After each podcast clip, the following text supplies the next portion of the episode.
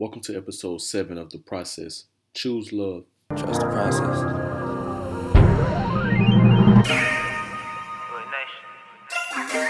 Hey. Everything for a nigga. Give you all of me. What if I give you all of me? If I give you all of me, would I get all of you? If I told you I'm anointed, could you see the proof? Give my heart and soul for you when I'm inside the booth. Feel my love, feel my pain when I'm inside the booth. Would you switch a change on me if you knew the truth? Knowing I ain't the same person that was introduced. Thank the Lord, cause I don't look like what I've been through. Here's a letter to you. I'm back again. Jesus on that cross, I had to rise again. Time to get my blessings, time to get my blessings. I had to live my life, I had to learn my lessons. I had to keep that smile, but deep inside I'm stressing. Just trying to keep my spirits from that deep depression. It's time to tighten up. I put my pride down and pick that Bible up. Yo, what's up, everybody? Welcome to episode seven of the process. I'm Amonte. And I'm Quavon Taylor. Today we have Ms. Del Reese Martin. Thank you for joining us, Ms. Martin. Glad to be here. Tell the people about where you're from. I am from Fort Lauderdale, Florida. I grew up in off of right off of Broward Boulevard, one of the primarily primarily black neighborhoods of Fort Lauderdale. By 31st, formerly known as or known by the community as Parkway 794. Um, so yeah, I'm born and raised in Fort Lauderdale. So, so tell the people what it was like growing up in Parkway. growing up in Parkway, it was the hood, but it was great. So it was the our, most of the majority of the neighborhood. I would say all of the neighborhood was African American. And you know, when I was growing up, we grew up in a house that was my grandma's house. Um, but I lived there. My mom lived there. Brothers, cousins, uncle, all of us under grandma's roof. And so as a kid, it was great because you always had somebody to keep you company. I didn't really need friends because I always had cousins at home. and so, um, and community wise, because it was the black community, you know, everybody knew everybody. Though we had crackheads, we knew their names. We knew who we knew who their mom was, we knew who their dad was. We know that they slept under the carport at night at- at such and such house we knew each other. And during that time, because everyone knew everyone, a lot of us, because it is South Florida, we had screen doors. So you could leave the main door open, and you could fall asleep with the screen door on the porch just open and the main door open as the night fell. And a lot of us sat on the porch. I could ride my bike wherever, you know. But as I started getting older, the community definitely changed the older people who owned the home started getting old, dying off. And there was just a dynamic. I would say things kind of got worse. There was also less African Americans in the community and a higher immigrant population in the community. So things just changed a lot and it became less of a community environment more than a low income, poverty stricken neighborhood and became more of a low income, poverty stricken neighborhood. So what was a major hurdle you had to overcome uh, growing up in Parkway or just growing up, you know, in your neighborhood? So we started out at my grandma's house. Um, my mom was a single mom. I didn't really know my dad until I turned the age of 10. After questioning my mom a little bit, she was able to find him um, by doing a search online, I believe, and she located him at the Broward County Jail. and so I began letter communications with him back and forth at jail, in jail. Um, just telling him how excited I was. I was about nine or ten to know who my dad was, to finally get to meet him. Um, and so we went to visit. However, I couldn't because I was too young.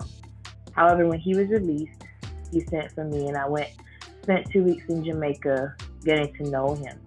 Um, but other than that, he was so busy as a doing whatever in Jamaica. So I, I I didn't really have that much of a relationship with him other than on the phone. Um, but I did also get to meet a lot of siblings that I became very, very close with, uh, especially my brother who just passed away in December because we were pretty much the same age. Um, and so it was rough for my mom as a single mother. She drove school buses, so she that was all she had to provide for my brother and I. I had one brother on my mother's side as well, Danny. Um, and so growing up, my brother, my mom, and I at my grandma's house, who was also like my other family. And my mom made it work the best she could. One thing I always remember about my mom was her telling me over and over again, write in a planner, write your budget down, write your goals down, or stay organized and on what you need to do so that you can, you know, have a better future.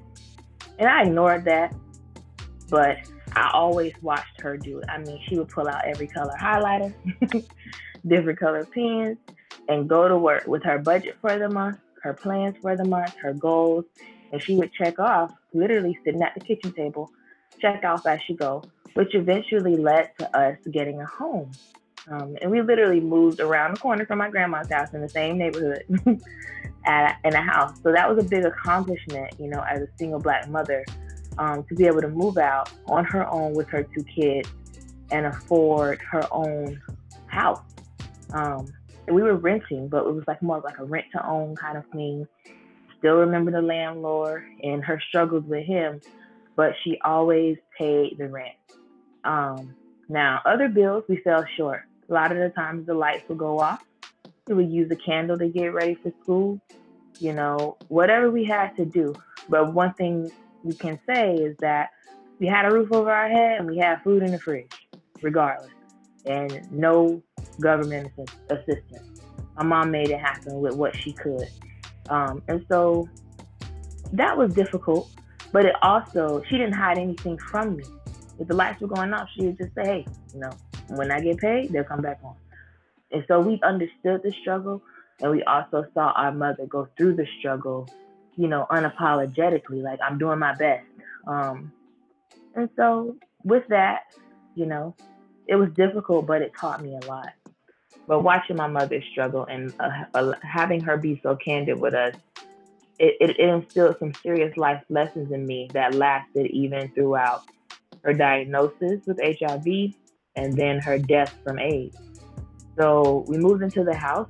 I was around, I think I was going in, I was almost done with fifth grade.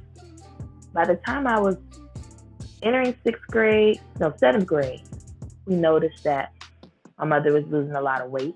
She was in, we were still in this house, but she was back and forth to the doctor a lot.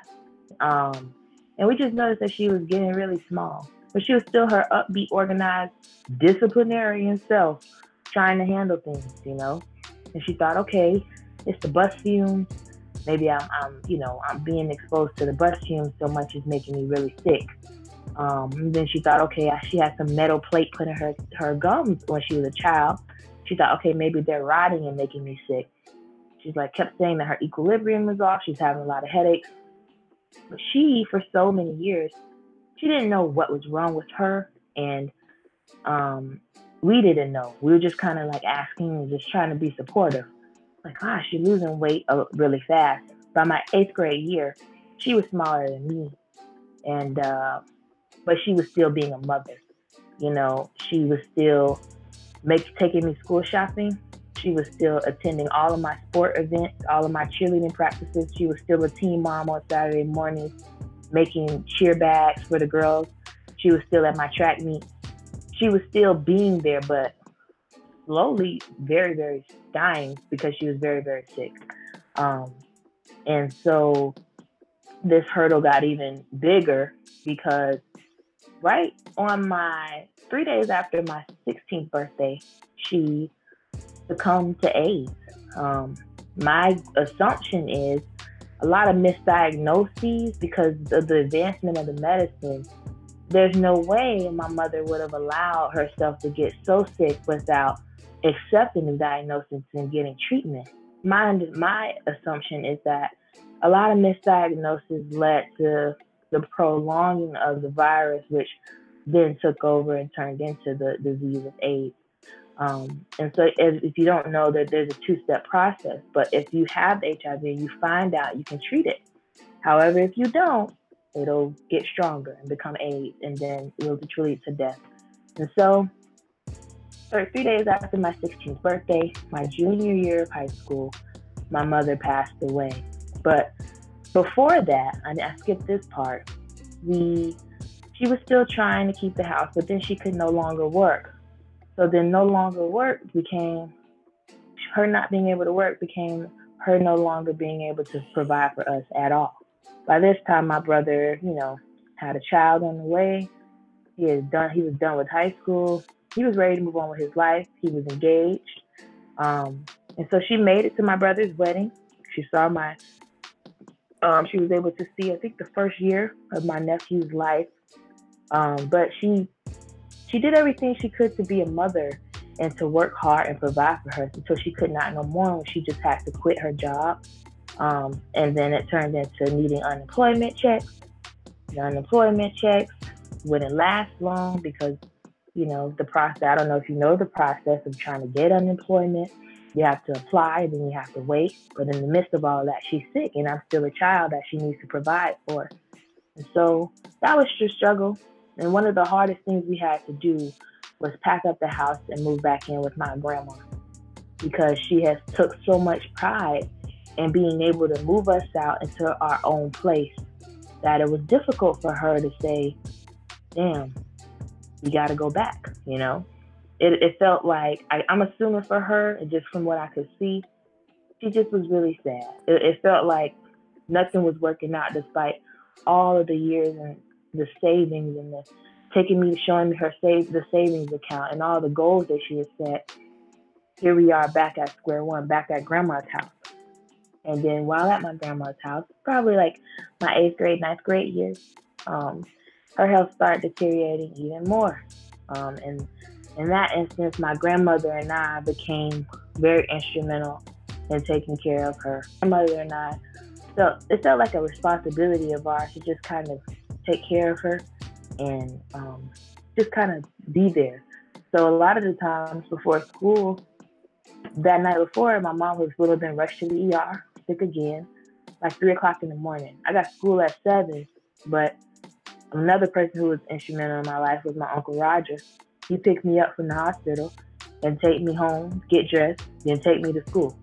And a lot of my high school days were like that. I get home, I was class president, but after my little class meeting, then band practice or cheerleading practice, I come home, go to the hospital, then go back home, do it all over again. A lot of that was my life throughout those years. Um, and so back at grandma's house, my mom was still even as she's getting sicker and sicker trying to be a mother. So she applied for Section 8 housing. She applied for Section 8 housing. Eventually, we got into another house. She was able to get us a house with governmental assistance this time. Um, but un- unfortunately, this was about the end of my 10th grade year, 11th grade year. She was unable to see the fruits of her labor. And as my grandmother and I, as always, we're moving stuff into the house, the new house that she got for us. I was excited. I was like, oh yeah, I get my new room again. As we were moving all the luggage in, because my mom was too weak to get out of bed at this point, the landlord for that home called the police on us. And he said there's someone going in my house and I don't know who they are. The neighbors have reported that they've been coming back and forth. This crazy man who just came, popped up at the house saying, you need to take them to jail. They're they're you know they're breaking into my home, and my mom is on the phone like out of breath. She can't really talk, but she's trying to explain. This man gave me a house key. He told me that we could move in. And so the police are on the phone with my mom. My grandma and I are out there. I'm crying. I'm at this point I'm like 16, 14, 15. And I'm explaining, you know, my mom is sick. You know, this man gave us the key. He told us we could move in and everything was good to go. However, now we're being interrupted. And it was just me and my grandma all by ourselves, unloading the car, unloading the van, trying to move stuff into the house. And so it was just another big punch in the face for my mom of her journey of trying to get some independence for us.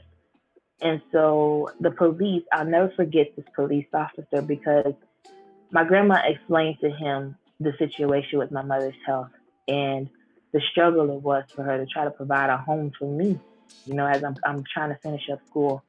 And he told me, he said, you know what, this guy's an idiot. Don't worry about it. I had a brother who passed away from AIDS, so I know what you're going through, but just keep your head up and stay positive, and it's going to get better. And literally, those words in that moment with all that I was going through were so relieving to me because it just showed me, for one, it redirected my focus from here we go back to grandma's house a, a, a second time to all right, I'll just be patient. Something else is along the way. It's going to get better.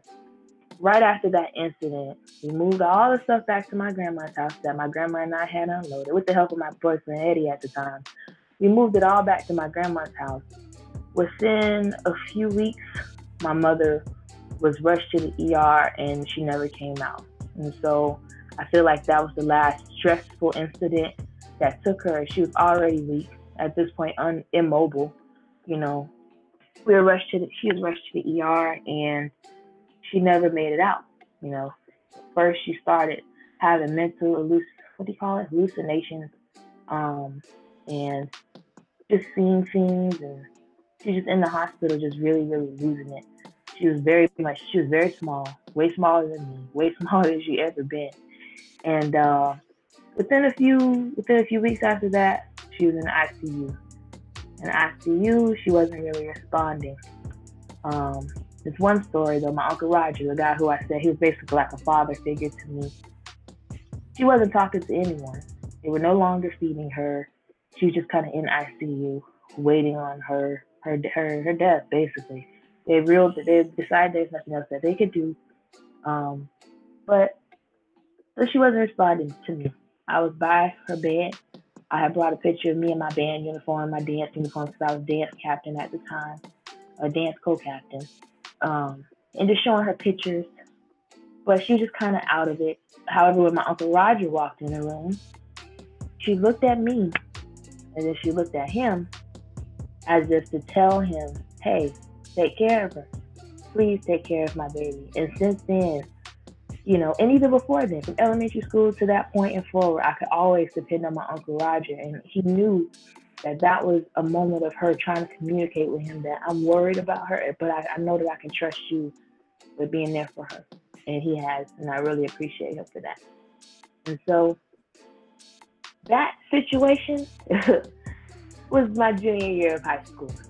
Um, it was rough. From then, it was on my grandma's house or whatever I had, sleeping on the mattress until my Uncle Ricky got me a bed from somebody he cleaned the house for. and then uh, going throughout my junior year, co-captain, still class president, still, you know, being myself. I suppressed a lot of the pain because when my mom passed, she had struggled so much. I was just happy that she could finally relax. But I didn't. I hadn't dealt with my own sadness of losing a mother at the age of being so young. Um, and so I went through my senior year of high school, became class president again. At this time, I was dance captain of a totally new team of, uh, I think it was 11 girls. And I just kind of went on as if life was great. Um, I had a lot of support from the band and like just people in my community who know who I what I had gone through. But it was the morals and the the hard work and my mom exposing me to so many things that she was struggling with that taught me how to persevere. It taught me how to push through and not rely on anything as an excuse of why I can't make it. And so, still to this day, I use that to get over hurdles.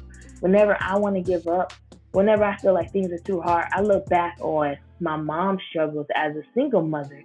Here I am with a husband and a lot of resources, degrees, my mom had nothing. She didn't she didn't go to college. Well, she went to college for a little bit, but she didn't have degrees. She didn't have a husband. She had to work with what she had, and so I use that to avoid excuses in my life right now and push through.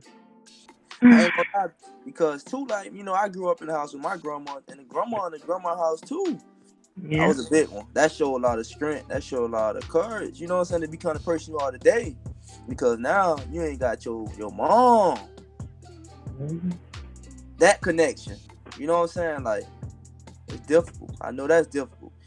It's Wow. definitely difficult, you know. And you know, right now, my grandma, literally before I came down to Miami, I was wrestling with what decision to make, you know, for the summer. As law student, as a law student, you go into your second, you're going to your second summer, and you want to try to go somewhere that's going to offer you a long-term job, or at least that's the idea. But it's not necessarily always the case. However, I decided to go to Miami and um, intern. My grandmother was diagnosed with lung cancer around the same time, and so when you talk about going through things without having a mother, my grandmother was my mother. You know, as soon as my mom passed, my grandma was given guardianship of me, and you know, we moved out of the house. One blessing that came from that was we were able to keep the Section 8, say forget it to that guy, and move into an apartment in Lauderhill. I changed neighborhoods. Um, and so my grandma and I had a two bedroom apartment in Lauderhill, and life was good. My grandma did every single thing she could to fill the void of me not having a mother and a father, you know, along with the help of my uncle here and there. But my grandmother, um, she fills those shoes. So I could even hint at, Grandma, I need. And before you know it, she's picking up the phone. I'm like, Grandma, what are you doing? and before you know it, I have it. Well, I had to ask because you wouldn't ask, you know. So grandma was always my mom, and still to this day, you know, with her going through her struggle with lung cancer, and now they found the growth in her throat, even after she, you know, she got through the cancer surgery. Um, I can't talk to her. I can't call her because she's going through a lot. So that has been difficult for me because she's my outlet. When I want to pick up the phone and call her, call someone that's a mother figure, I call her to vent, to to talk about what I'm going through. So that's been difficult for me lately because I haven't been able to. But my grandma has definitely been um, my mom. She's been a mom to me as a result of all that, you know, went on with my mom. So think about, you know, while you're in middle school, high school, and you're dealing with your mom's sickness while she's trying to provide, and you're, you know, participating in extracurricular activities. You're in school. You know, how were you as a student? What did you do outside of school? You know, to cope with what was going on at home. You know, school was my outlet. I did so much at school, especially going into my junior, senior year. My mom taught me to be very resourceful and observant and go after what I needed. If I knew I needed something, I better go figure it out. Or else she gonna chew me out because I didn't take the time to go question and ask. and so a, a lot of that led me into her being sick and not even being able to be there in that regard, even though she tried. And so my guidance counselor office, my scholarship, Ms. Hardiman scholarship resource office, I was always going in there. You got any new scholarships? To the point where other parents were thinking that she was giving me scholarships. Like, no, I would go in there every time they would refresh the batch. I would go in there and say, hey, you got anything new? And so I spent my time a lot with teachers. Miss Brody, she was the dance auxiliary coach. Um, and so just talking with her and, you know, dance, like I said, I was dance co-captain my junior year, dance captain my senior year. So I was always at band practice. I mean, you get out of school, we walk to McDonald's or walk to the corner store, get some jump. And then we got band practice like at three o'clock. School get out like two. We know we gotta be back and set by three o'clock. And so and then band practice didn't get out until about five. And then when band practice got out, sometimes we had if it was a big season or big show like Soul Bowl or something like that, we didn't get out until like eight o'clock. And so, not to mention, you know, I had student, I had class officer meetings as class president, planning events, planning our end of the year prom, planning, you know, grad bash. So I was so caught up in school, I didn't have to talk about what was going on at home because I just had so much going on at school. And that kept me focused on something else. It gave me something else to look forward to. It gave me something else to um, put my energy into, as well as church. Um, and so a lot of the times I was just in I was in band practice. And then they by my senior year we had a competition team for cheerleading. So you were able to try out to compete. And so then I joined the competition team for cheerleading. And so I was just really busy with school. that kept me balanced and grounded. You have to find an outlet when you're going through things at home. You gotta do what you can. Just find an outlet and find something else that you enjoy. For my life, and is you know, in memory with my mom, she was always supporting me in cheerleading. So for since I was like four or five years old, I was cheerleading. Oh, and I also was a bowler because my whole family bowled. My grandma, my mom, my aunt, my uncle's a coach. He's known like all throughout South Florida, coaches and the state of Florida. He he coaches bowling, and so Saturday mornings I was still bowling. We had an annual tournament every year. So, you know, busy with extracurricular activities in school and bowling on Saturday mornings. I had no time to really think about what I was going through. I just kept pushing. How did that feel so you're very involved, as you explained. So how did that feel to lose that main support for that cheerleader um, in your life? Losing my biggest supporter, my mom, was one of the hardest things that I still struggle with, you know. and of course, I'm going to sound raspy because it's going to be hard to hold back tears because this is something that I still struggle with it's nothing that you can explain to anyone until you have to go through losing a mother to understand what it feels like. it's not something that you can explain.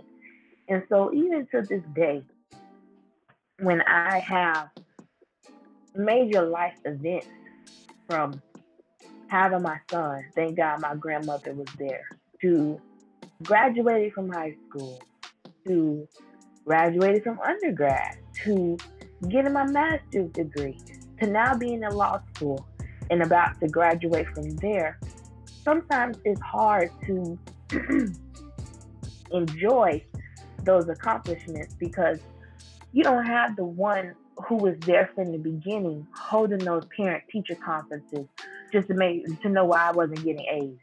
Or the one who if I wasn't getting A's she was asking me and making sure that the teacher was monitoring me and staying on top of me and teaching me the importance of school and discipline and hard work. And so for her to not be here to see the fruits of the labor, oh, and marriage, you know, hey, mom, I'm married. I can't say that. I can't pick up a phone and call her, but so it's hard. It, it, it's hard. And I think that's something that I will never get better at dealing with.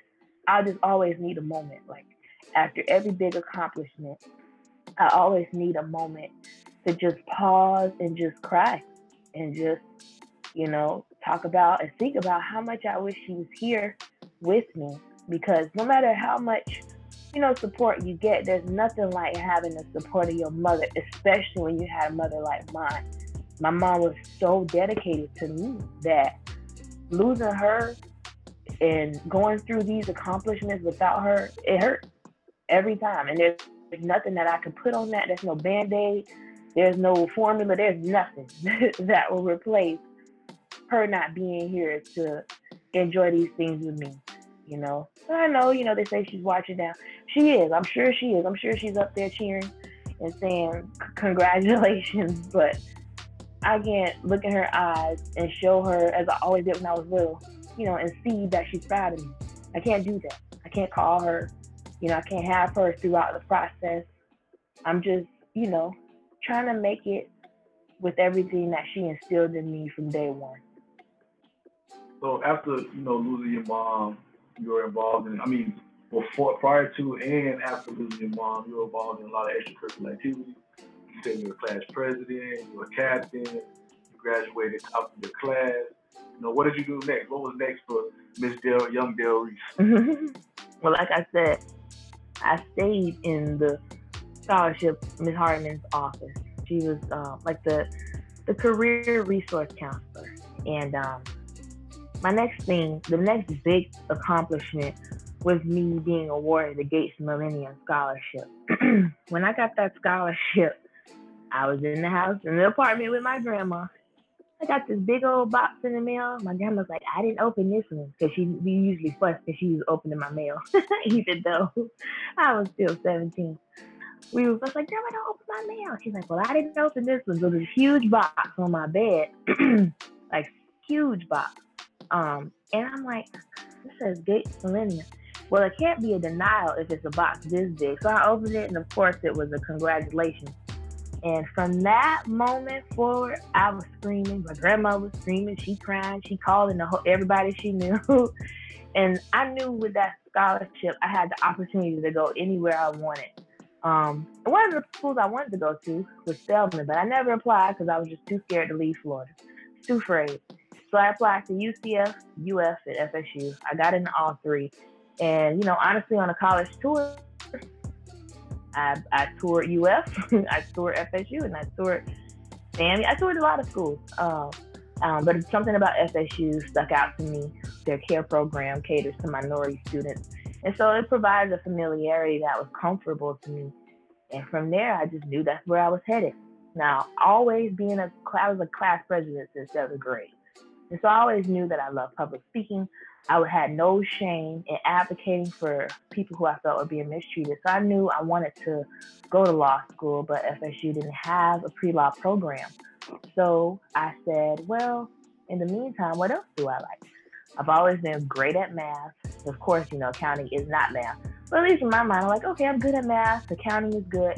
And I took an accounting course in high school. So I said, all right, I'll major in accounting. It was a big struggle because not only was I dealing with being away from my home for the first time, it was though we had a care care program, you know, in my accounting program, I was often one of maybe two black people. So it was kind of a culture shock, you know, at FSU still, even though we had the care resources. So there are a lot of things I struggled with um, pursuing my undergraduate degree. However, I made it through. Um, met Amante along the way. we got engaged in March in March of 2013, and then before you know it, we were married. And I, right after graduation, got married, moved to Iowa for the summer. That was our honeymoon because Amante had an internship with Monsanto. And after that, we went to Purdue um, because that's where Monte had was um, enrolled for graduate school.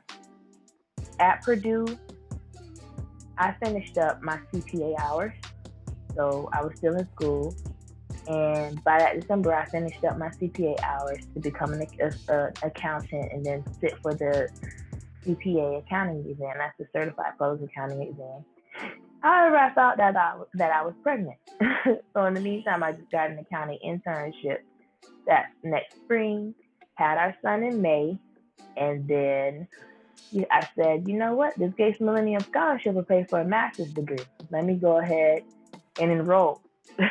so by the fall of 2016, I enrolled in school and graduated from Purdue that following summer. That transition from there was rough because Amante was still not done with his thesis, but I had already got accepted to UF, got a scholarship, and school was starting in the fall. We had a young one, but I had to start school. And so for that fall semester, um, I left to come to Florida, back to Florida, and Amante, being the amazing man that he is, finished his master's thesis all while raising our son and by himself. And I started school, um, law school at the University of Florida. When did you know you wanted to be a lawyer? I knew I wanted to be a lawyer um, from, I feel like it was always in me. I always had, because thanks to my grandma and my mom, we always loved, you know, representing and speaking up for the smaller person. My grandma, she could be anywhere, and if she sees something that's not right, she's gonna step up and say something about it. No, where, no matter where she is, she's just fearless. My mom is the exact same way. In addition to that, my mom had the skills of advocacy as well. You know, there were issues going on her job, and many bus drivers. I can remember a time she held a meeting in the living room where bus drivers would come and tell her their complaints, which led to her writing a letter on behalf of everyone that was sent to the school board and brought change to their school bus, um, to the school bus uh, location down here in Broward. And so just seeing that advocacy and that fearlessness and that it was never a question of whether to do the right thing, but it was always when, you know. That along with me being pretty skilled at public speaking, like I said, you know, being class president for a long time, I've always been the person behind the mic in front behind the microphone, speaking to my class and you know, being able to speak up for other people has always been a thing I've been passionate about because it was just instilled in me from my mother and my grandmother. And so for since I was young, I knew that being a lawyer was the perfect career path for me. When did you know you could do it? And when did you gain confidence knowing that you could practice law? I knew that I could do it when all hell broke loose around my son turning one years old.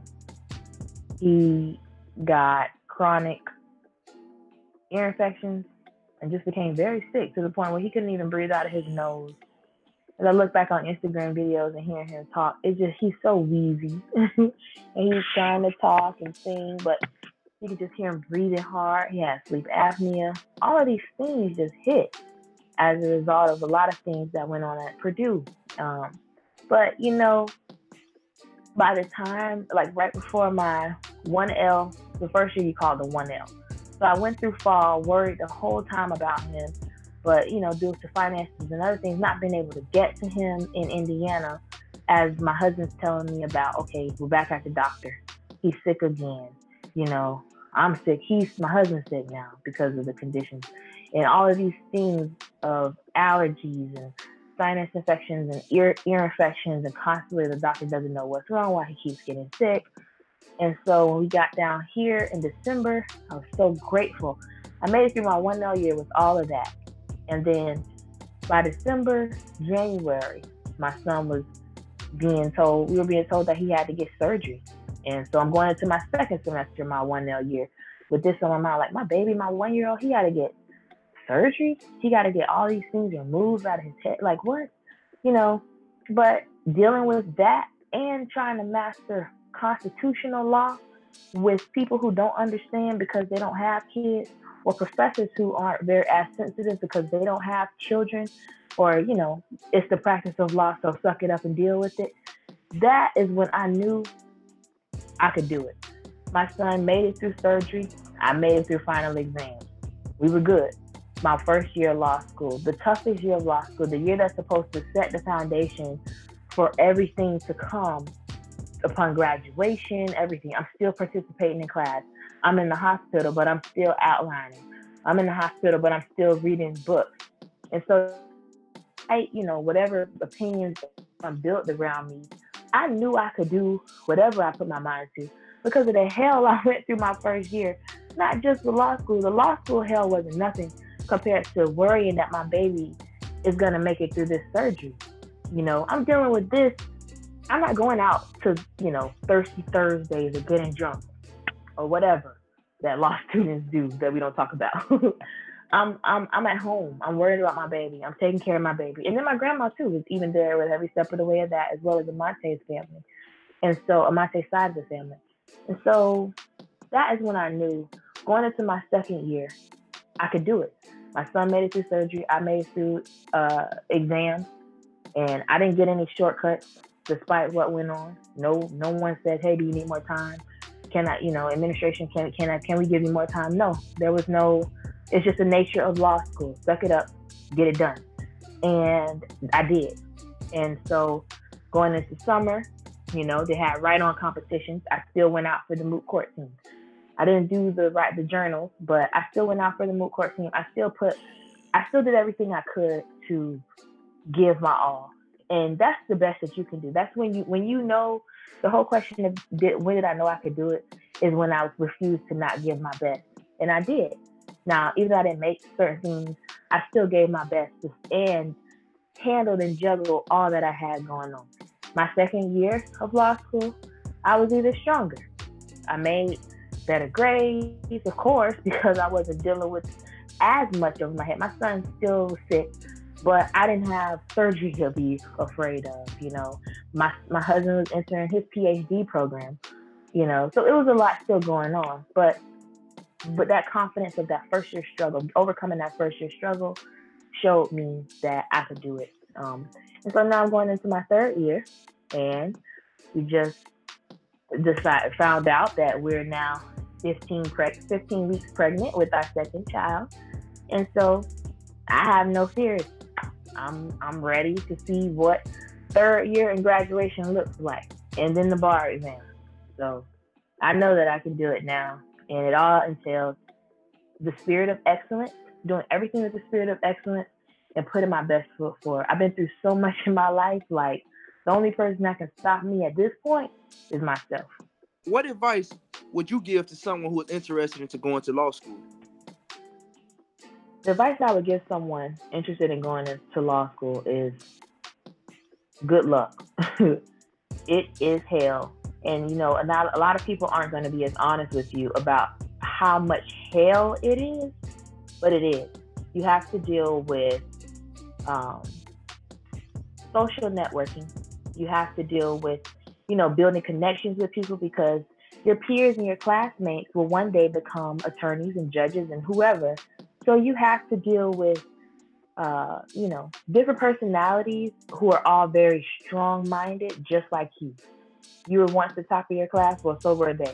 So you have that's a struggle. We talk about that all the time, but until you're faced with seeing other people who are just as intelligent and who are just as determined, who are also just as strong-headed, and who want to have the right answer as well, it, it's a different type of environment. It's like a jungle, basically. Like my, my criminal law professor said, lawyers are barracudas. And either you're gonna fight back or you're gonna get eaten. And that's basically how it is. So that's just a general overview of what law school is like. You know, they may talk about, oh, it's just gonna be fun. To me, there's nothing fun about law school other than, you know, some of the friendships you build. But it's such a learning process. You know, you have to learn how to read a lot of, not necessarily read, because sometimes you have to skim certain things, but you have to be smart about it and strategic in certain classes. Or which classes will require me to read a little more? Which class requires me to be strategic about how I read? And then when do I start outlining? So be resourceful, ask questions. If you see someone doing well, ask them for outlines ask them what they did to do well. I didn't know that because I said, like I said, I had so much hell going on my first year. I the only thing I could do was worry about my family. But 2L year, I started to realize, okay, I really need to reach out, get outlines, talk to the people who've done well, you know, and really understand the people who were successful, what was their process. So that is very important. Talking to people, building those connections, joining groups and getting outline based um, and knowing that you're going to struggle. You're going to have to make some serious sacrifices. You can't hang out late.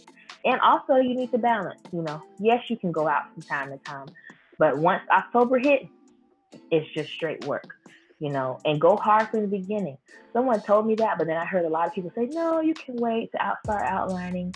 No, from day one, start outlining, start consolidating cases, and knowing your stuff and reviewing it on the weekends because that's the only way you're going to have time to be successful by learning so much information and then spitting it out.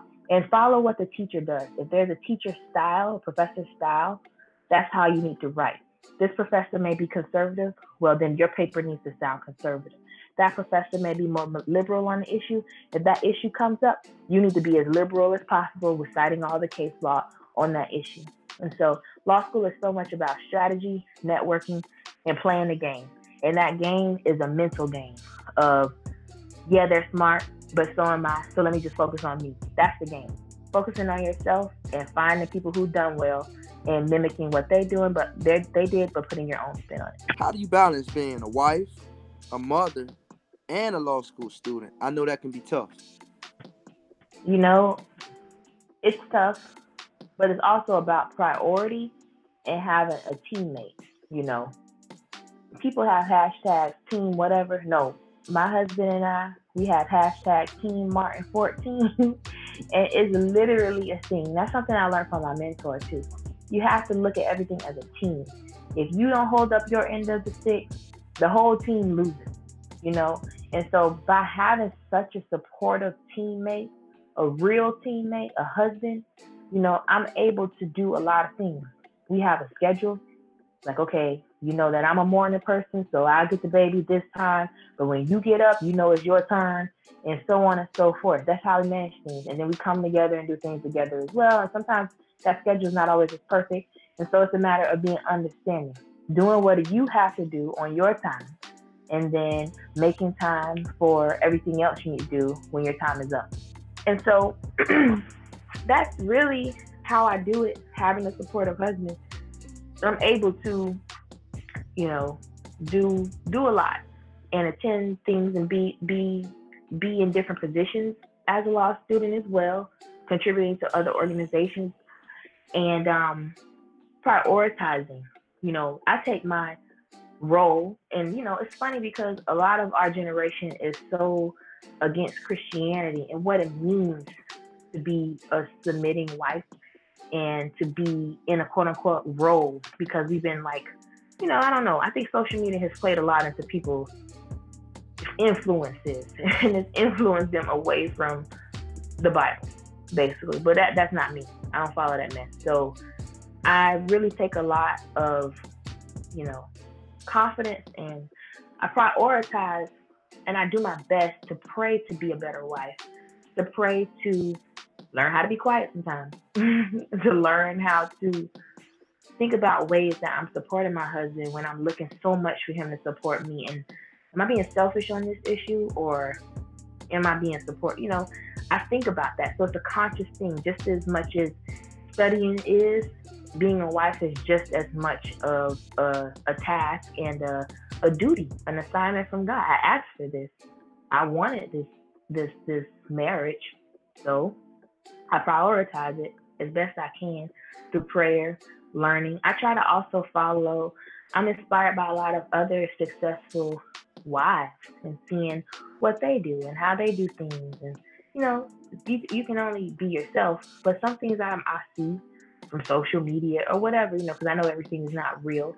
I like certain shows like Married to Medicine, and they talk about marriage a lot.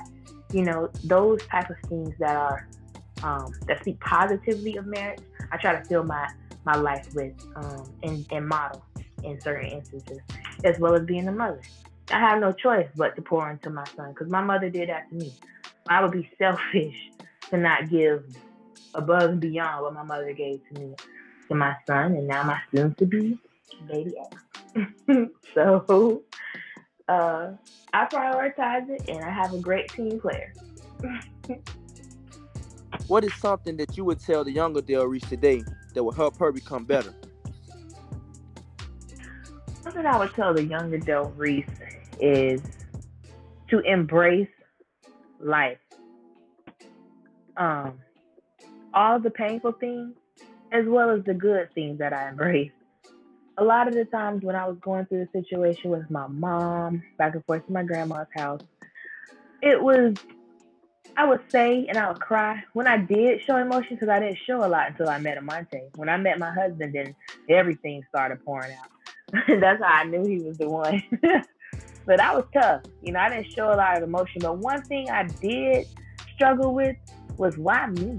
Like I used to ask God, why me, Lord? Why I gotta go through all of this? Why I gotta be the one to lose my mom? Why her? Why? Why? Why? Why? Why me? I don't want to be the one have to go through this. Place this burden on somebody else. It's I'm I'm sad. I'm struggling. We struggling. I can't afford this. I I can't go here. I don't have my mom for this. I don't have a dad showing up at my event. I don't have my mom showing up at my cotillion, my Delta Gems cotillion. But I have family. And so I would tell the younger me to look at the things that you do have, embrace those, and be proud of. Rather it is you know, that one auntie that's always there. Be proud of her. that one uncle who's always there. Or whoever. The family that you have that's always supporting you embrace that, love hard, and don't question God because you have a purpose in life.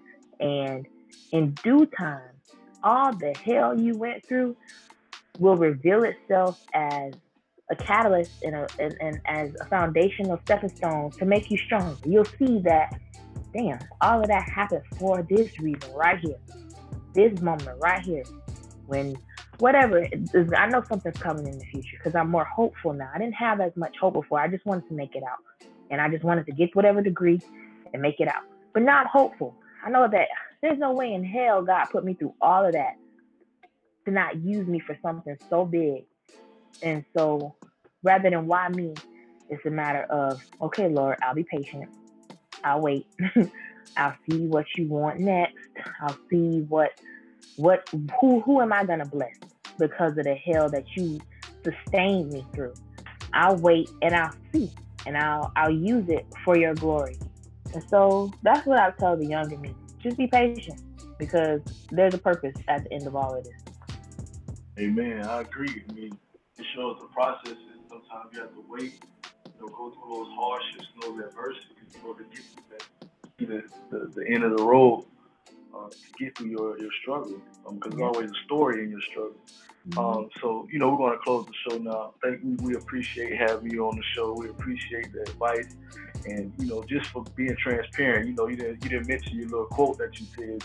Transparency, yeah, transparency saves lives. Saves lives, and we appreciate you being, being, being transparent. But what would you, you know, what's the lasting word you want to leave with the people? You know, someone out there who may who may be losing a parent right now, or yeah. someone who's applying for law school, someone who's thinking about getting married and doesn't have the support they need. It's like, hey, I don't think we should do it. We're broke. You know, like what? Yeah. What advice would you leave with the people? Yeah, because we heard a lot of that. Why are y'all getting married so young? Yeah. I would say love is everything, you know, and love and positivity is everything. If you love yourself, you'll have confidence in yourself, and it'll help you stay positive. If you stay positive about everything, there's nothing that you can't. There's nothing you can't do, and so that would be my advice. You know, in every way that you can, choose love and give love and I mean that whether it's for yourself or to anybody else. Choose love and stay positive about your decisions. If you decided on something, stand on that, stand in positivity, and push forward because God will always bring you through and He'll always make a way. This concludes episode seven of the process. I want to send a special thank you to my queen, my wife, for joining us and, and being transparent. Uh, if you could, please follow us on Twitter, Instagram, and Facebook, and also to like us on iTunes and SoundCloud. Thank you.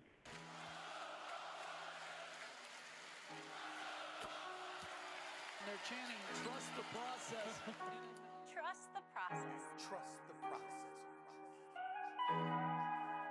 I think the main thing for me was trying to decide on who am I and like what I want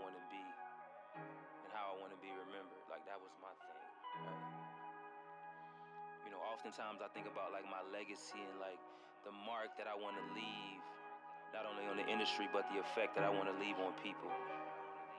Being a whole human being, going through my obstacles, going through the things that I'm going through, and not to only broadcast these things, but for it to inspire change.